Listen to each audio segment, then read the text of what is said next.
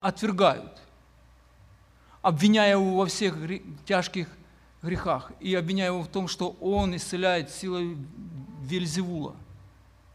Христос после этого, помните, я уже как-то говорил еще, когда, когда о говорил, о четырех почвах, да, Христос меняет служение, радикально меняет служение. Меняется его географическое служение, он уходит в, в, в пределы Тирские и Сидонские, он начинает больше общаться с, с учениками, он э, уже не говорит много так к народу. И он начинает говорить притчами. За то, что его не приняли как Мессию, за то, что взяли плод и отсоединили от дерева от корня. Плод его приняли, а сам корень оставили – он начинает их обличать и говорить им притчами, и уже им говорит им в осуждение, некоторым, многим в осуждение, а многим в оправдание, это Слово Божье. Те, кто понимают эти притчи, они входят в Царство Небесное. Кстати, Царство Небесное вход через покаяние и прощение грехов. Покаяние, помните, Иоанн Креститель, он говорил, говорит, покайтесь, ибо приблизилось Царство Небесное. Христос, когда вышел на служение, и после пустыни он сразу пришел, он говорит, покайтесь, ибо приблизилось Царство Небесное вход в Царство Небесное через покаяние и веру в Иисуса Христа как Мессию пришедшего. И этого не произошло, и Господь начинает говорить людям притчами, и, они, ушами слыша, они слышат. Такая история повторилась э, в Второзаконии, в 29 главе, когда Моисей стоял перед Ерехоном, перед, в долине вот этой вот Ерехонской, и он стоял перед Ерехоном, перед Э, перед рекою и уже готов войти был туда, в эту землю. Не Моисей, а Иисус Навин. Но Моисей, в 29 главе, в последних главах Второзакония, он говорит интересные слова. Он говорит народу, который уже вырос в этой в пустыне. Он говорит такие слова. Второй стих. «И созвал Моисей всех сынов Израилевых и сказал им, вы видели все, внимательно, вы видели все, что сделал Господь пред глазами вашими в земле египетской с фараоном, и всеми рабами его, и всей землей его. Вы видели все. Те великие казни, которые видели глаза твои, казни, и те великие знамения и чудеса. Но до сего дня не дал вам Господь сердца, чтобы разуметь, очей, чтобы видеть, и ушей, чтобы слышать. Вот так вот и здесь точно так же Иисус Христос повторяет эти слова, эти слова, только уже из книги пророка Исаия, где идет суд над неверующими людьми. Он точно так же об этом повторяет и говорит точно такие же слова. Он говорит, вы ушами будете слышать и не услышите, глазами будете видеть и не увидите. И тут разделяется, тут царство, не царство, а вход царства разделяется. Он говорит одним, вам дано войти в царство, а другим бывает все в притчах. И мы подошли еще к двум притчам. Первая притча была, помните, о четырех почвах сердец человеческих, которые три не принимают. И только одна, четвертая почва, я уже говорил, взрыхленная благодатью Божию, она принимает это Слово Божие. И люди каются. Помните, написано, как Христос учил в Нагорной проповеди, Он говорит, блаженны нищие духом, те, которые увидели свою глубокую нищету и банкротство в своей жизни, ибо их и Царство Небесное. Блаженны чистым сердцем, ибо они Господа увидят. Да, и вот это блаженство они получают в покаянии грехов и в прощении этих грехов, в покаянии своем и входят в это царство. Многие не входят в это царство. Многие не входят в это царство. Вторая притча, он рассказывает, что а, даже вот в этом царстве вкрадутся люди, которые будут это царство хотеть уничтожить. Плевела, которые написано, это сыны лукавого, посеял их, и они будут в этом царстве. Они будут на вид похожи, очень сильно похожи. Они будут, а, может быть, говорить правильные вещи, они будут сидеть в церквях и делать вещи. Но но они никогда не были подданными этого царства. Не произошло этой перемены, перемены, которые только дает Бог и осознание своей глубокой нищеты, покаяния, прощения грехов. И, и еще мало того, они еще будут стараться увести это царство из-под Божьего владычества. И а Иисус Христос, Он очень сильно об этом здесь э, напоминает э, ученикам. И мы подошли еще к двум притчам о горчичном зерне и о женщине, которая заквасила тесто. Да. Я читаю с 31 стиха. «Иную притчу предложил он им, говоря, народу. Царство Небесное подобно зерну горчичному, которое человек взял и посеял на поле своем, которое, хотя меньше всех семян, но когда вырастет, бывает больше всех злаков и становится деревом, так что прилетают птицы небесные и укрываются в ветвях его. Иную притчу сказал он им, царство небесное, подобно закваске, которую женщина, взяв, положила в три меры муки, доколе не вскисло все – все сие Иисус говорил народу притчами, и без притчи не говорил им, да сбудется реченное через пророка, который говорит, «Отверзу в притчах уста мои, изреку сокровенное от создания мира». Это Слово Божие, братья и сестры.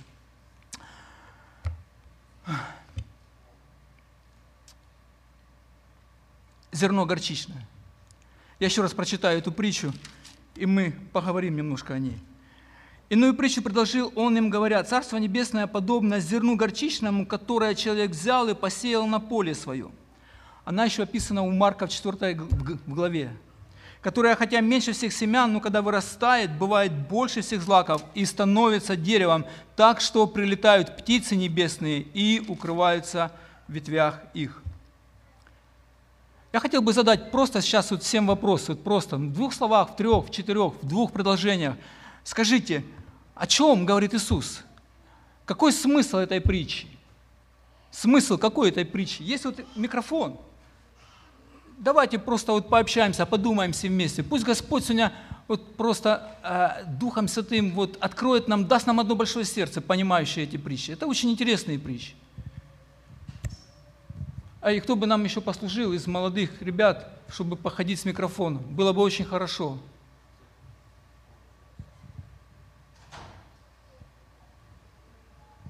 Эрнст, пожалуйста.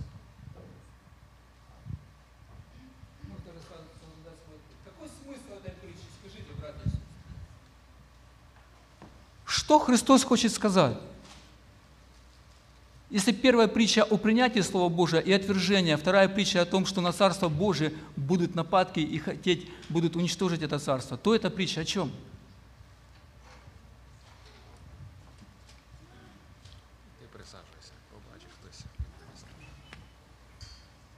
Зерно горчичное э, маленькое, да, очень.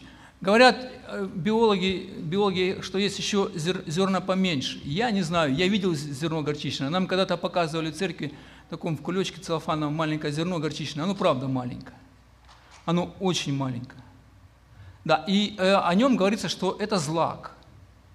И вот э, когда читаешь вот эти все вещи, которые там пишут, они комментаторы пишут, там вот именно в Википедии, да, говорят, что оно небольшое растение. Да, но э, есть такой Томас Уотсон, он написал одну книгу о земле, о земле, вот именно о ботанике, которая есть, да. И он рассказывал, что он видел в Сирии, возле там Палестины, недалеко от Палестины, он видел горчичное зерно, которое было около 4 метров. Горчичное дерево. Да, не, не зерно, да, извините, да. И он говорит, он со своим э, слугой, ну, который был у него, не слуга, а просто ему как вот, ну, ездил с ним везде. А, он его, говорит, он его выкопал, и он его действительно, он его описал. И действительно такое, такое горчичное дерево есть, которое вырастает. И действительно его, вот эти зерна черные любят э, э, щеглы, которые там водились, и они их клювали. Ну ладно, это все из ботаники, из биологии, это, это в принципе оно здесь ничего не имеет. Смысл притчи какой? Зернышко маленькое, вырастает большое дерево. О чем хочет сказать Иисус Христос? О том, что Царство Небесное, оно невидимое, и оно растет своим ходом. Он хочет показать контраст масштаба. Еще раз говорю, э, вот этой притчей Христос хочет показать Царство Божье как контраст масштаба. Ну, вспомните где-то давайте так, на краю Римской империи, забытой всеми, горстка маленьких людей со своим учителем, которого еще отверг свой народ, который, 70 учеников, которые от него отошли в 6 главе от Иоанна. Они произвели величайшее, колоссальное изменение в мире, понеся это – зерно, это горчичной жизни, я бы его назвал бы, зерно жизни по всему миру, и как оно сегодня разрослось.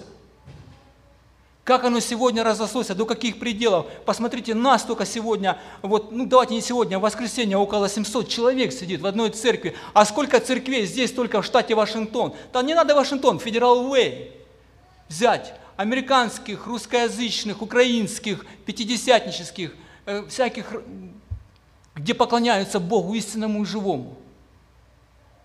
Масштаб настолько великий, что Христос говорит, посмотрите, зерно, маленькое зерно, которое падает, падает, оно производит жизнь, и оно производит такой масштаб вселенского размера.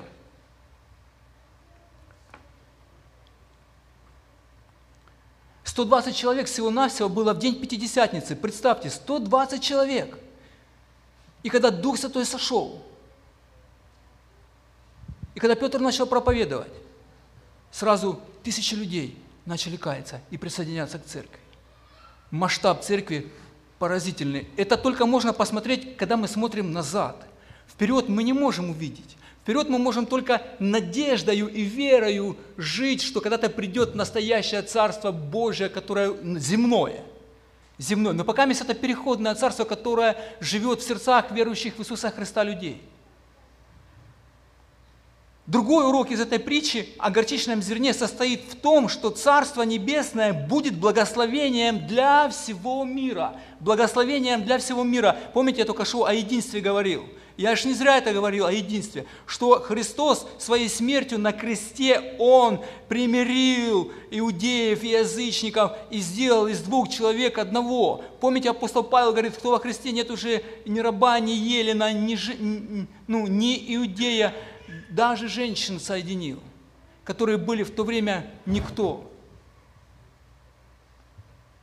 Дерево, вырастающее из маленького горчичного зерна, олицетворяет Царство Небесное, в которое в настоящее время соответствует чему, братья и сестры? Церкви Христовой. Это Церковь Христова.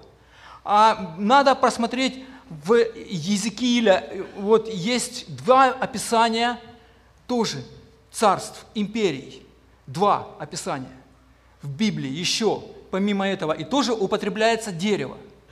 Если помнит кто-то, есть одно в Иезекииле, где, э, э, где э, царство ассирийское подобно кедру ливанскому. Я прочитаю, очень интересный стих с 3 по 6 стихи. Секундочку.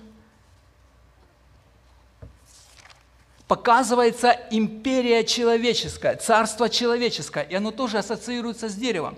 И точно так же говорится здесь о том, что в его ветвях будут народы, ну, на, все народы соберутся. Вот Асур был кедр на Ливане с красивыми ветвями и, тени, и тенистой листвою. Это, это э, Езекиль был послан фараону египетскому, он прорекает э, фараону египетскому и Египту э, все, Божий суд, все. Они, больше Египет никогда не восстанет, никогда. Никогда. И он говорит, он им говорит на примере вот Ассирии. Он говорит, вот Ассур был кедр на Ливане, кедр на Ливане с красивыми ветвями и тенистою листвою и высокий ростом. Вершина его находилась среди толстых сучьев. Воды растили его, бездна поднимала его, реки его окружали, питомник его, и, и, и она протоки свои посылала ко всем деревам полевым. От того высота его превысила все дерева полевые, и сучьев на нем было много, и ветви его умножались, и сучья становились длинными от множества вод, когда он разрастался. На сучьях его вели гнезда всякие птицы небесные, снова же птицы, да, как она перекликается с той же, той же самой притчей, которую Иисус Христос говорит. И под ветвями его выводили детей всякие звери полевые, и под тенью его жили всякие многочисленные народы. И вот тут самое интересное, он красовался высотой роста своего, длиной ветвей своих, ибо корень его был у великих вод. Господь говорит, я украсил его множеством ветвей, его так, что все дерева и домские в саду Божьем завидовали ему. Посему так сказал Господь Бог, за то, что ты высок стал ростом и вершину твою выставил среди толстых сучьев, и сердце его возгордилось величием его. Зато я отдал его в руки властителю народов. Он поступил с ним как надобно. Господь говорит, он поступил с ним как надобно. За беззаконие его я отверг его. И срубили его чужеземцы, лютейшие из народов, и повергли его на горы, и на все долины упали ветви, и сучья его сокрушились, на всех лощинах земли, из-под тени ушли народы, и земли оставили их. Я не буду дальше читать, братья и сестры, на всей истории человечества Египетская империя была сильнейшей. Где она? Ее нет. Вавилонская империя после нее была сильнейшая. Где она? Ее нет. Э, Перса, э, какая? Медоперсия, спасибо, да. Медоперсия была после Вавилонской империи. Ее нет. Греческая империя была после Медоперсов. Ее нет. Римская империя была какая могущественная. Где она? Ее нет. А Царство Божье стоит вовек, потому что Господь царствует. Господь есть царь всей вселенной.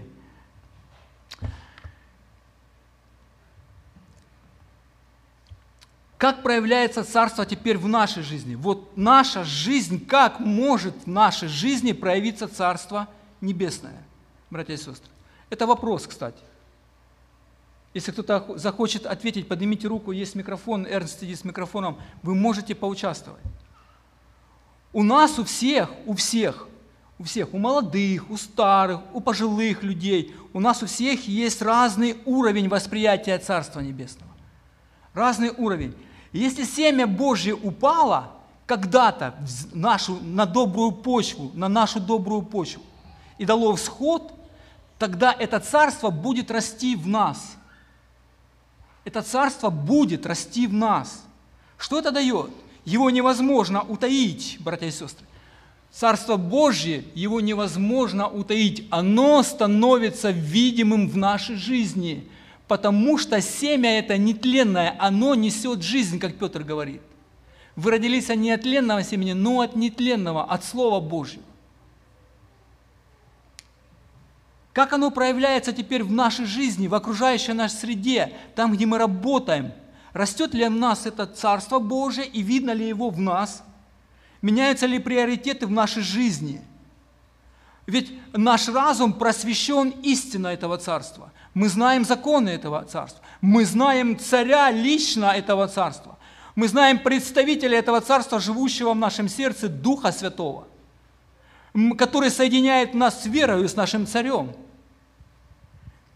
Если он сегодня в нашей жизни, видно ли в нас, в нас, вот в нашей жизни это царство? Почему я это говорю? Потому что то, что мы говорим, ну вот, например, с детьми, давайте мы детей возьмем. То, что мы говорим детям нашим, они никогда этого не сделают. Но когда они видят в нас жизнь, как мы поступаем, как мы действуем, как мы между собой э, коммуницируем, они получают это влияние жизни. Влияние, насколько мы влиятельны, насколько в нашей жизни божественная сила этого царства доминирует в нас. Насколько это, это, это дерево дерево, да, и это зерно горчичное растет, и оно становится большим деревом. Ведь дерево растет, братья и сестры, незаметно.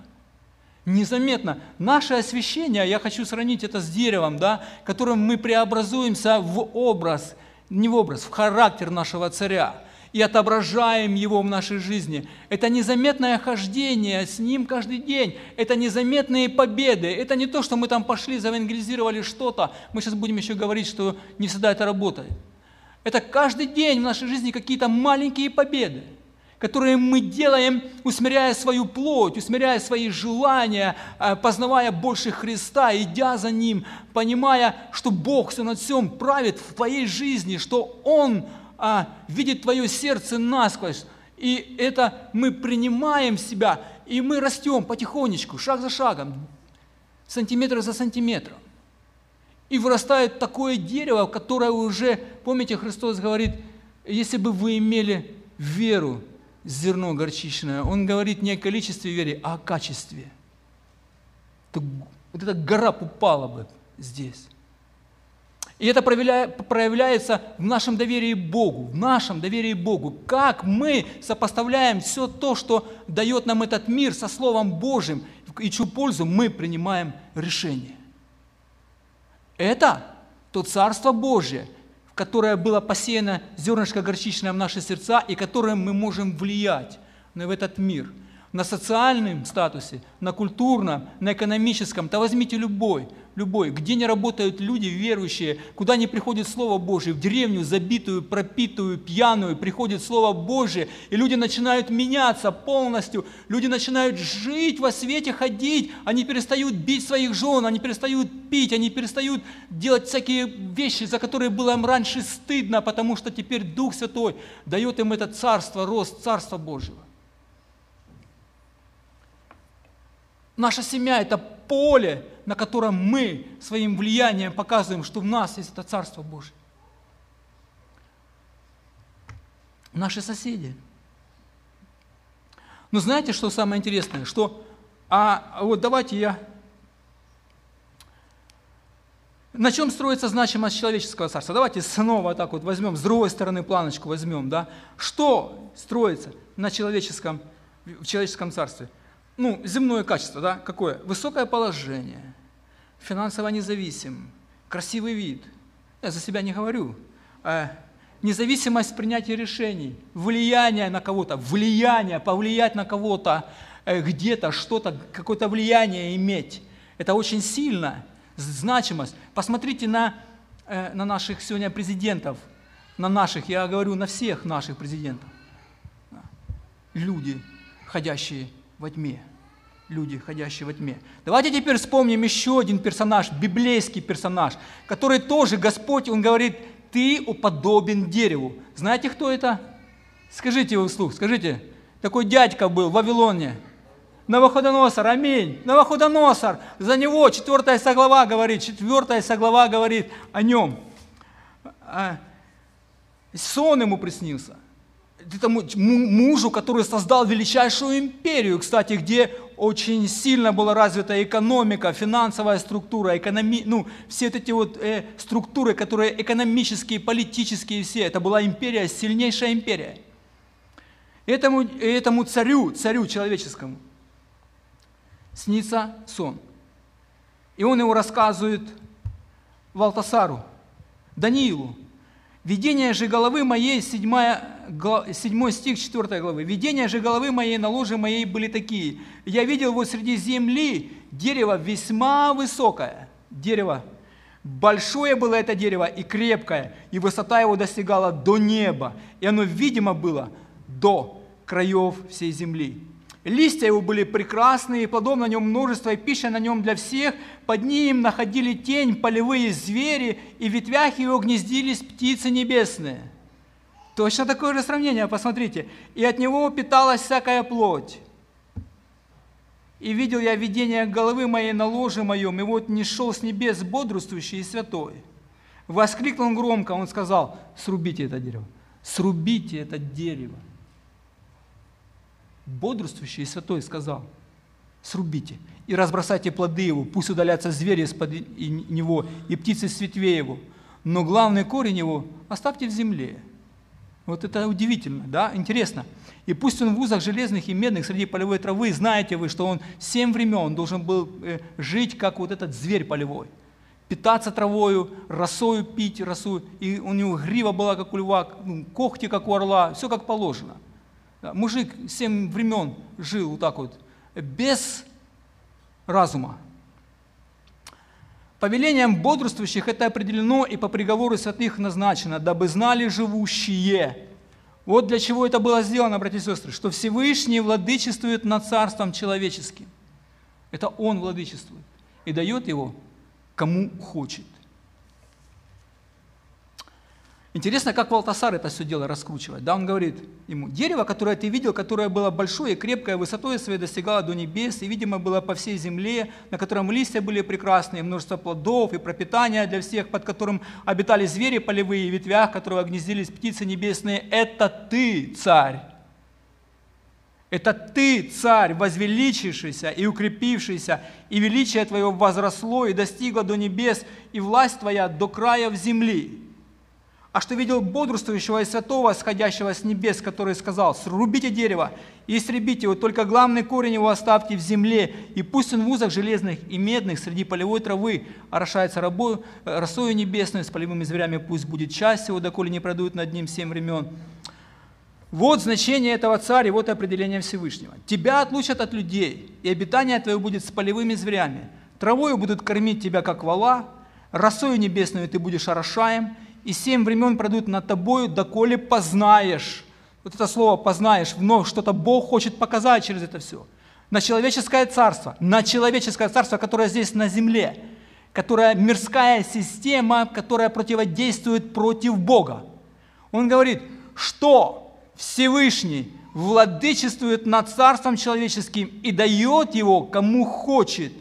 И что повелено было оставить главный корень дерева, это значит – что царство твое останется при тебе, когда ты познаешь власть небесную. Вот для чего было сделано над Навуходоносором и показано было всему миру, что первое, что Бог царствует над всеми, человеч... над всеми царствами человеческими. И второе, чтобы этот царь познал власть небесную. Власть небесную. И он точно так это сделал. Посмотрите, он ныне я Навуходоносор. А, как он хорошо говорит, по окончанию же дней тех, 31 стих, Навуходоносор возвел глаза мои к небу, и разум мой возвратился ко мне, и благословил Всевышнего, восхвалил и прославил Пресноснущего, которого владычество, владычество вечное, и которого царство в роды и роды. Навуходоносор начал что-то понимать. И все живущие на земле ничего не значат – и все живущие на земле, братья и сестры, ничего не значат. По воле своей он действует как в небесном воинстве, так и у живущих на земле. И нет никого, кто мог бы противиться руке его и сказать ему, что ты сделал. О чем сегодня Славик уже говорил чуть-чуть. Человеческое царство, оно развалится, потому что оно устрояется человеческими методами – Какими? Захват территории, порабощение других людей, присоединение себе, отжатие, как у нас сегодня такое новое слово получилось, да? Новое есть такое слово, отжали у какой-то страны. Империя растет за счет каких-то внешних действий царя и его войска. Это военный захват. И этот захват военный, это и есть эта человеческая империя, которая все равно же разрушится. Все равно разрушится. На примере вот Ассирийского царства на него уж нашлось, другие лютейшие народы пришли, еще лютее. На Навуходоносора просто его Бог вот так вот взял его и сказал, говорит, срубите это дерево и оставьте корень. За, за, а за что? Помните, как он зашел? Не я ли этот этот величественный Вавилон в славу свою, как он там говорит, да? Как он говорит? Я уже перевернул, помните? Славу свою построил. Человек, которому Валтасар уже предсказал, покайся и делами праведными э, э, загладь свою вину, он даже не подумал об этом. Только Бог может это сделать, братья и сестры. Только Бог это может сделать. Человеческое царство разрушится. В противовес этому божественное царство, вот это дерево, которое вырастает, этот контраст, который происходит из маленького горчичного зерна – никогда не будет разрушенным. Никогда. До Константина в Римской империи, который соединил христианство, сделал государственным, было 10 императоров. 10 императоров. И все они хотели, они задали целью уничтожить христианство, уничтожить, стереть его с земли. И чем больше они убивали, тем больше было семя, это мучеников, давало всход. Вспомните Советский Союз, Сталина, что он сделал с церковью? Что он, так он всех загнал, и православных, и всех, и протестантские церкви, все в лагеря загнал. Хрущев сказал, в 70-м году покажем последнего верующего. Где Хрущев?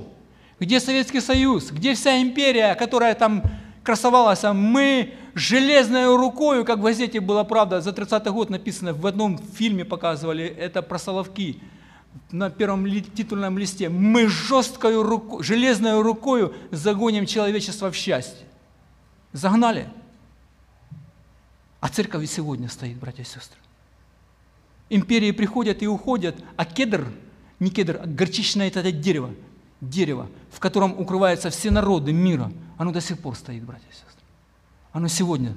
И этому свидетельство мы сегодня, которые проповедуем Христа, распятого нашего царя и Мессию, который придет и установит когда-то земное это царство.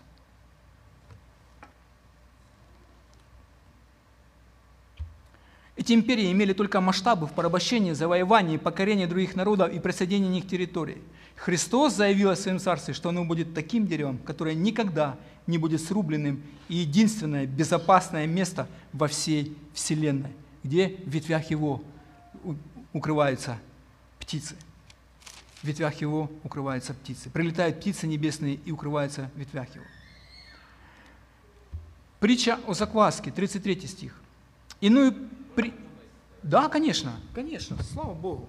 Давай, Аль. Я роздумував над, над цією притчею, і коли Христос показує е, Царство Небесне як дерево, в якому написано укриваються і клубляться пташки. Да.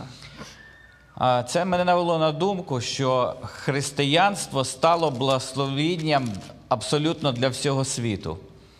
І якщо ми подивимось на е, сучасний прогрес навіть, е, то ми можемо бачити, наскільки християнство, е, як Юра сказав, почалося з з 12 боязливих мужчин, 120 людей в дні п'ятидесятниці, і воно розрослось настільки, що змінило абсолютно хід всієї історії. І країна, в якій ми живемо, вона також, якщо подивитися в історію там, от, е, Авраама Лінкольна е, і багато мужів, які закладали фундамент цієї країни, це християни, віруючі люди. Е, тобто в самому Царстві Небесному прилітають оці пташки, які а, знаходять тінь, знаходять захист. А, ви візьміть рабство скасоване рівноправ'я, там, там, де християнство от після реформації вплив який зробило. Це прогрес. Амінь. Це це прогрес. Амінь, да. Да. Тому Всегда, в цьому где... дереві і пташки, ну, пташки різні думки є.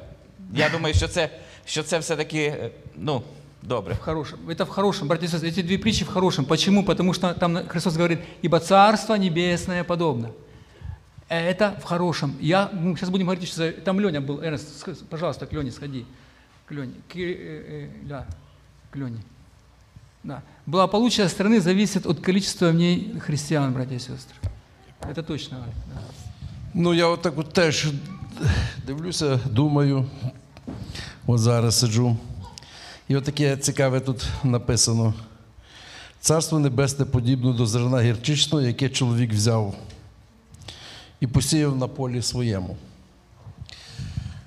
Е, Знаєте, сьогодні оце зерно, ну я так в такому, не в такому глобальному масштабі, як там брат Алік, чи як ти, брат Юра, оце зерно сіється сьогодні. І кожна людина вільно, свобідно, почувши слово, може взяти. Віра від слухання і слухання. І от з чого починається в кожного з нас особисто це царство небесне, кожного, от, хто має спасіння від Господа. Просто, здається, тако звичайно почув заклик, відкликнувся і схилився перед Господом, попросив прощення гріхів. І починає царство рости. З такого простого моменту, який часто, або, можливо, вже вдома буває, от такий момент покаяння. Воно розростається, розростається в людині. Його видно потім в сім'ї. Скільки раз такі бували приклади, от я слухаю про благовістя. З дитячого табора дитина прийшла, щиренько покаялася в 14-15 років. Там дивися батьки, там і дідусі, все. І оце царство настільки розростається, і написано на полі своєму. Оце важливо на полі своєму. О, щоб те царство Боже розросталося. Ну, ви зрозуміли. Да, да на наших полях. Да, спасибо. Спасибо. Я тоже думал, я тоже думал очень много, как это все экономически, культурно, это все. Но если просто рассказывать, просто очень много христиане. Давайте я вам один пример расскажу, как один христианин, как один отшельник, который жил в монастыре, пришел в Рим и увидел, я не помню, как его фамилия, не фамилия, его имя было, на что-то на Т, Тартар какой-то, Тартар вроде бы его да, звали. Он пришел и увидел гладиаторные бои. Он был настолько был шокирован, что он выскочил на арену, выскочил на арену и начал кричать во имя Иисуса Христа, остановите это убийство. Да, э, его сначала отогнали, ну, плеткой, потом чем-то там еще, короче. Потом ему взяли его просто копьем, пронзили его и убили.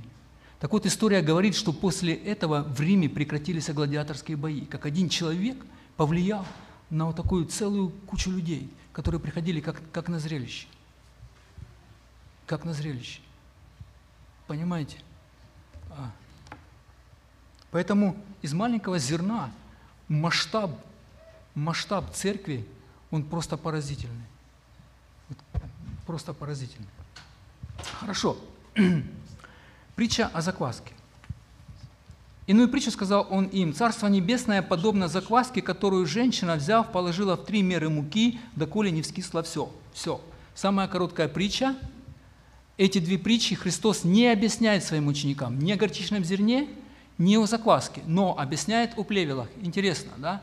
Поэтому нам нужно чуть-чуть, нужно сейчас раскрыть вот эти все вещи. Если первая притча, она говорит о масштабе Царства Небесного, масштаб какой он превращается. А, пожалуйста, Андрей, давай. Давай. Я извиняюсь, я просто не увидел. Давай. Ні, я хотів би повернутися ще до. Давай, давай, давай, давай. К зерну давай. Да, е, по поводу птахів. Там е, силочка була на відкриття, 18 розділ, Другий вірш. І там говориться про загибель Вавилону. І говориться, і він гучним голосом кликнув, говорячи: упав, упав Вавилон, а великий Вавилон, став він оселею демонів і сховищем усякому духові нечистому, і сховищем усіх птахів нечистих та ненавидених. Тобто це псевдорелігія, які от на фоні християнства, от як свідки Єгови, скажімо, мормони, вони ж на фоні християнства виникли. Ну, это плевелы больше, Андрей, похоже. Это мормоны, иеговисты, это как плевелы, потому что они несут лжеучения и, от- и отвращают э, именно, вот, именно божественность Иисуса Христа, признание Сына Божьего.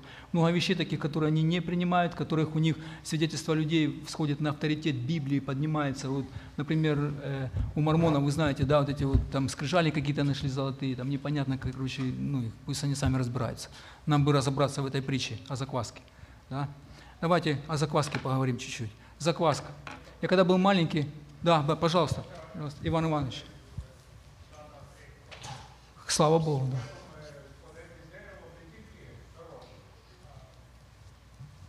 Я согласен. Иван Иванович, я согласен, потому что я читал комментарии, и многие комментаторы говорят, что вот именно о закваске это в плохом смысле, и о птицах тоже говорят в плохом смысле. Да, но мое мнение, лично мое, я никого не убеждаю, слава Богу. Я думаю, что все-таки Христос говорит здесь в позитивном. Почему? Потому что Он говорит, вот в контексте, если смотреть в контексте, Он говорит, что Царство Божье подобно зерну горчичному. И он говорит, и уже потом, когда оно вырастает, говорит, все птицы, ну да, можно сказать, что это все, все народы мира там могут быть, а там могут быть и все, кто хочешь, да, в этих ветвях. Я согласен. Давай еще, Иван, давай. О, мне нравится, слава Богу. Да. Я завжди маю на увазі, що коли Христос говорив людям. Я завжди маю на увазі, що коли Христос говорив простому народу і говорив, ну, учні рядом стояли і так далі, то вони всі не настільки були умні, як ми зараз умні. О, це були прості селяни, які мали свою закваску десь там в торбині, кожна жінка мала. Е, Коли Ісус говорив фарисеям, Він казав, Царство Божє внутрь вас єсть. Про що Він казав? Він казав іменно про себе, не про те, що у вас всередині царство Боже. Вони, вони діти сатани були. От. В них внутрі не жило царство. Він про себе казав. Амінь, амінь. Наразі він сам був уособленням один царства небесного на землі. Не його учні наразі ні, не народ наразі ні, він один. І він казав про себе: Я є зерно. Він казав, що зерно, якщо не вмре, воно не дасть плода.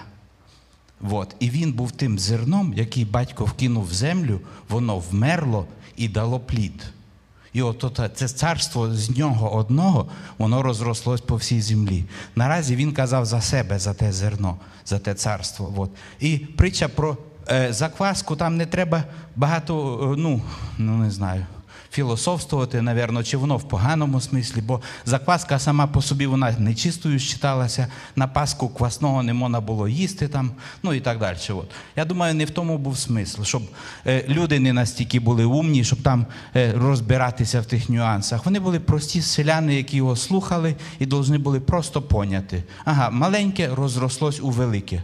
Та й тільки й того. І ті пташки, вони кормляться. Люди, які е, ніяк не належать до царства бомжів, християни кормлять правильно, ну так чисто натурально да, приходять. От. Різні приюти устраюють, сирітські приюти. Всі, всі, всі вони кормляться з християнства. От. Але притча була дуже-дуже проста. Малюнє зерно, наразі він один, впаде, вмре і розростеться у велике. Вань, ты чуть забежал вперед, ладно. Я, ну просто, смотрите, Христос, Он же дает простые такие вещи людям. Он говорит им из сеятеля, да, которым они все об этом знали. Все знали, как сеется, да, как это сеется на почву, как она там клюет его птицы, там, когда оно плохо па- падает. Потом он говорит о плевелах, они тоже об этом все знали. А потом он говорит о зерне горчичном, которое они тоже понимали. Они даже не спросили у него о- о- о- объяснения. Вот сейчас он говорит о закваске, просто закваске. Я когда был маленький, я видел, как мама моя, она квасила тесто, такая была кастрюля, я не знаю, сколько она литров, такая, литров 40, наверное, да, четырехведерная. Да, и она ставила туда тесто, и туда, и она его заквашивала. И что получалось, что я видел? Я видел, когда она где-то уходила, где-то где проскакивала, крышка подымалась. Крышка, можете тесто подымало крышку, железную крышку, которой было накрыто тесто. Да. Так вот, если первая притча, она говорит действительно о масштабах да, царства, что Христос действительно умрет, да, Он действительно будет первым этим семенем, да, то второе, оно говорит о влиятельности, о, рас- о распространении Царства Божьего. Как оно будет распространяться? Оно будет распространяться неудержимо. Да. Просив. Сила. Закваску не Да, да, да, ну сила, да, сила. Си- ну, її не можна зупинити.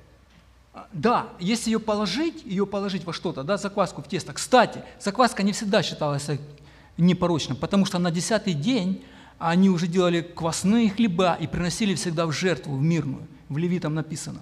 Всегда потом давали, и они всегда ели потом квасный хлеб. Это было как напоминание того, чтобы отрезать, как вот как апостол Павел берет эту аналогию с Египтом, с Египтом, да, где они 10 дней сказали, э, чтобы ничего, ничего, что там было в Египте, чтобы ничего с вами не вышло. Да? Точно так же апостол Павел говорит, когда в Коринфянской церкви говорит о, о, заказке, о закваске греха да, и лукавства, да, как он говорит, там, помните, да? он говорит, что у вас такие вещи происходят в церкви, и вы, вы говорит, вместо того, чтобы их отстранить, а устраниться от них, дистанцироваться, применить к ним дисциплинарные меры, исключить их из церкви, этих людей. Вы, вы возгордились вместе с ними. Он говорит, вам нужно обрубать всю связь с этими людьми. Вот о чем он говорит. Он говорит не о силе греха, а о распространении его в церкви. Апостол Павел. И он берет эту аналогию с Египта. Он говорит, когда вы будете выходить, говорит, ничего. И в напоминание этого 10 дней будете праздновать Пасху. В напоминание этого будете есть пресные хлеба, чтобы помнить, что Господь вас избавил из рабства греха и вывел вас. Да, и теперь, говорит, будете, э, Христос наш есть, говорит, закваска наша. Да, опресноки, чистоты, да, и как там он говорит в первой главе, как Коринфянам, в пятой главе первого, первого послания Коринфянам, чистоты, опресноки чистоты и, ну ладно, ладно, но там сам факт в том, сам факт в том, о том, что распространяется, как закваску невозможно удержать, да, и тесто все заквашивается. Точно так же, точно так же и грех, который рас- рас- рас- распространяется. Давайте возьмем, еще чуть время есть, давайте вспомним ветхозаветную историю про Ахана, помните? Про Ахана. Один человек взял заклятое, которое нельзя было брать, пострадало из-за этого все еврейское общество, которое пошло на войну и уничтожили из них несколько людей, несколько десятков людей. Помните? Из одного Ахана, потому что Господь Бог сказал, Он говорит, заклятое в тебе есть. Вот как это распространяется. И если, например, если нога болит, то все тело болит. Помните, если ухо болит, ухо болит, то все тело болит. Поэтому в церкви, в церкви, почему Христос говорит, что наша жизнь – это постоянное исповедание в наших грехах? Чтобы не было этого греха, вот этого, который мог действовать в церкви, где мог проникать дальше и дальше, чтобы его обрубить, исключить всякое взаимодействие.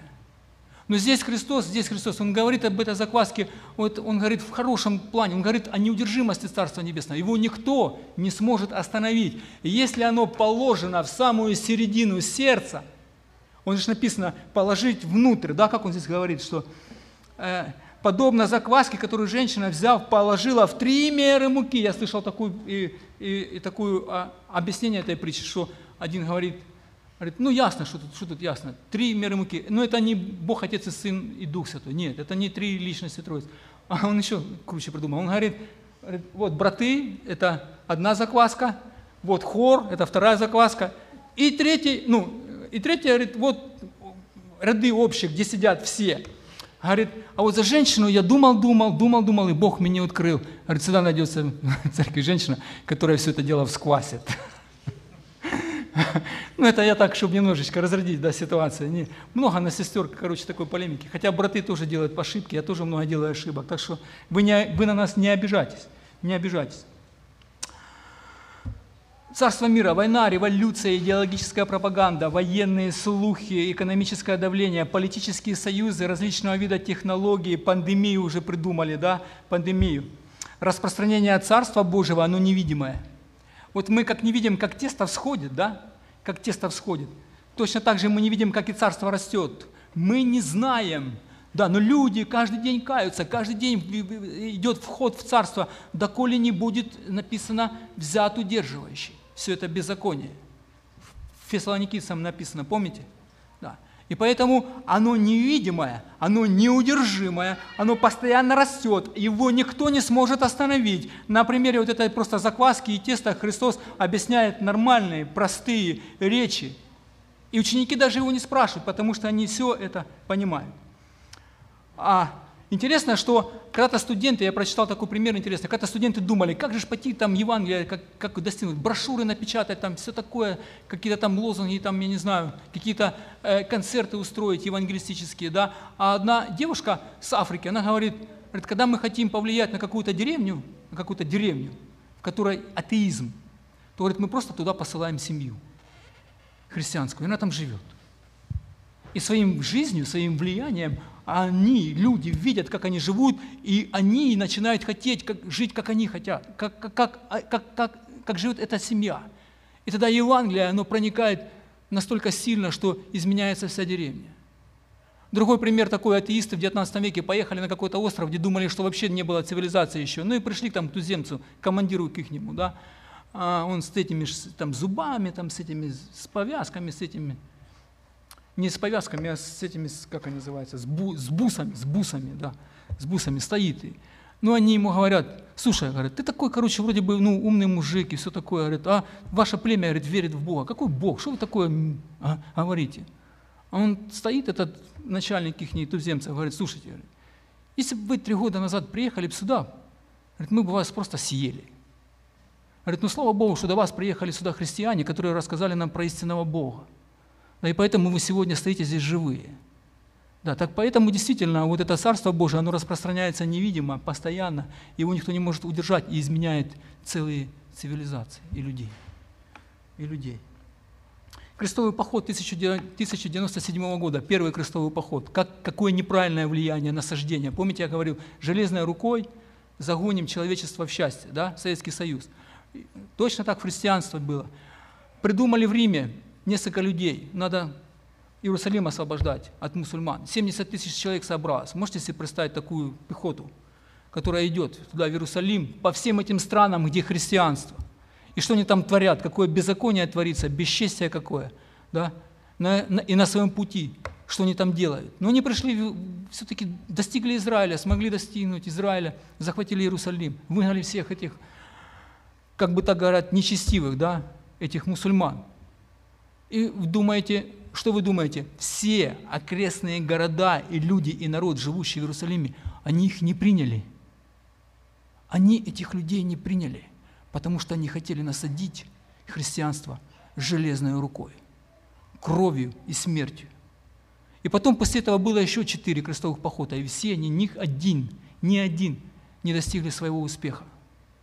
Ни один не достигли своего успеха. Вот такое было насаждение.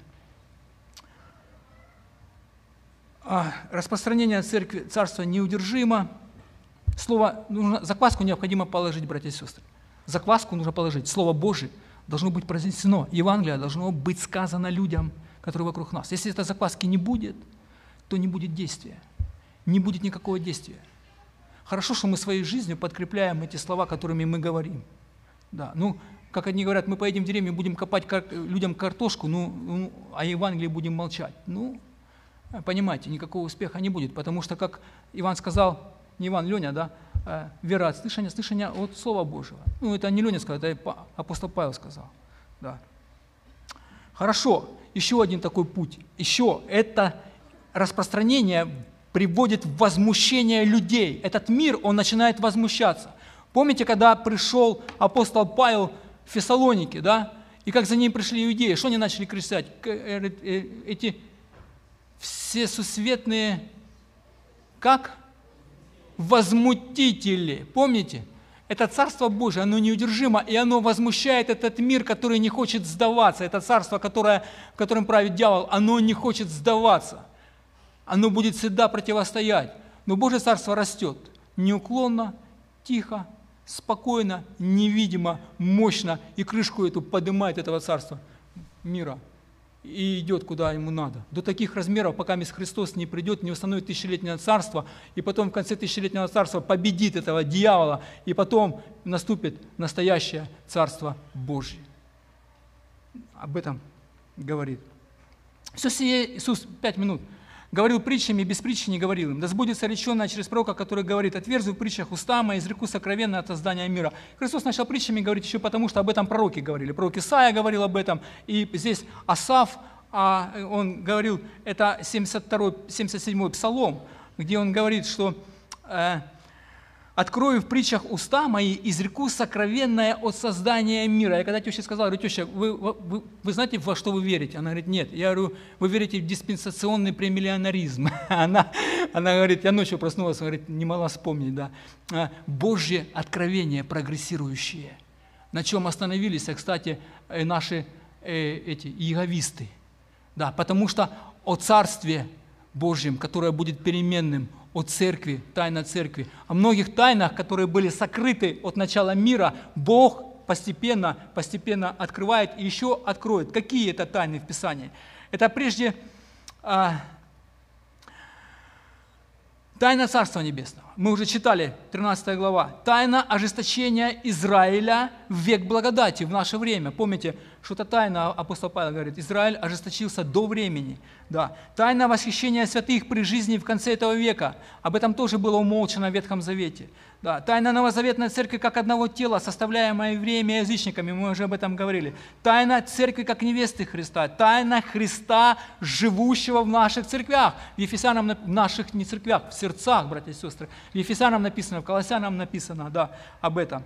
Тайна Бога, э, Бога и Отца и Христа, то есть Христа как осуществленная полноты воплотившегося божества, в котором вся премудрость Божья, в котором вся полнота Божья, в Иисусе Христе, это вся полнота, и мы, написано, имеем в Нем эту полноту божественную, в Нем, в Иисусе Христе. Да, тайна процесса возвращения человека, его, его богоподобия, это наше освящение, Дух Святой, который нас ведет в освящении. Тайна беззакония, тайна семи звезд, Откровение 1.20. Тайна Вавилона, 17 глава Откровения.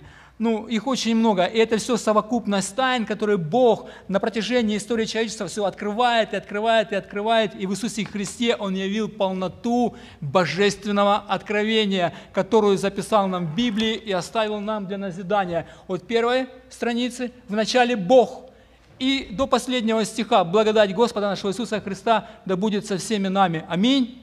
Аминь. Давайте молиться, прославлять Бога за это.